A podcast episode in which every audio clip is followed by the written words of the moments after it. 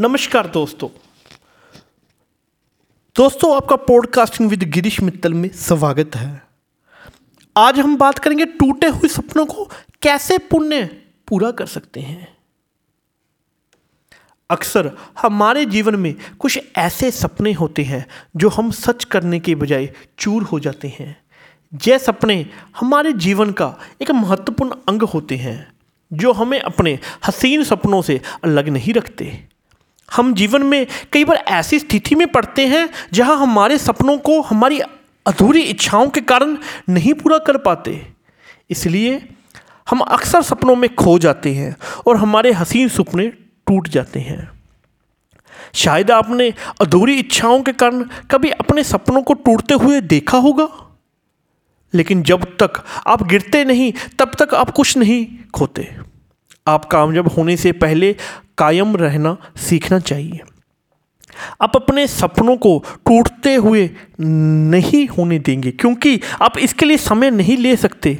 यह आपके लिए, अपने सपनों के पूर्ण स्थान को समझने के लिए महत्वपूर्ण है। आजकल पॉडकास्टिंग एक ऐसा माध्यम है जो टूटे हुए सपनों को पुनर्जीवित करने के लिए बहुत उपयोगी। जैव विशेष रूप से उन लोगों के लिए उपयोगी है जो सवय बातचीत करने में विशेष रुचि रखते हैं। इससे आप अपने टूटे सपनों को साझा कर सकते हैं और जो उनसे छोड़ देते हैं, उन्हें पुनर्जीवित कर सकते हैं। सफलता की कुंजी हमेशा अपनी इच्छाओं में छिपी होती है। अपने सपने अनुसार अधिक खुशहाल जीवन की तलाश हमेशा कठिन होती है। आप अपने सपनों को सच करने में असफल हुए हों, लेकिन आप उन्हें तोड़ने मत दें। प्रत्येक सपनों को सच करने से पहले आपको अपने समय को स्थायित्व में रखना होगा।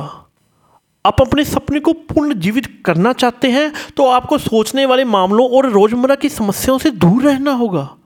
हमेशा अपने आप को इच्छाओं से जुड़ा एक उद्देश्य होना चाहिए। अगर आप उसे ध्यान में रखते हुए, कुछ प्रयासों को करते हुए अपने सपनों को सच करना चाहते हैं तो पॉडकास्टिंग आपके लिए एक अच्छा माध्यम हो सकता है। इसलिए आपको एक माइक्रोफोन और एक संचार उपकरण की आवश्यकता होगी।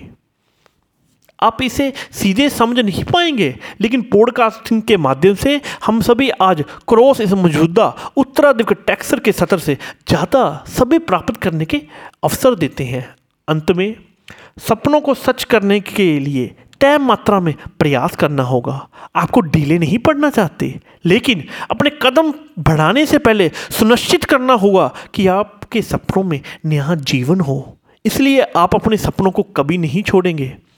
यदि आप अपने सपनों को सूचित करने के लिए पॉडकास्टिंग में रुचि रखते हैं तो आप इस संग्रहालय पर जा सकते हैं।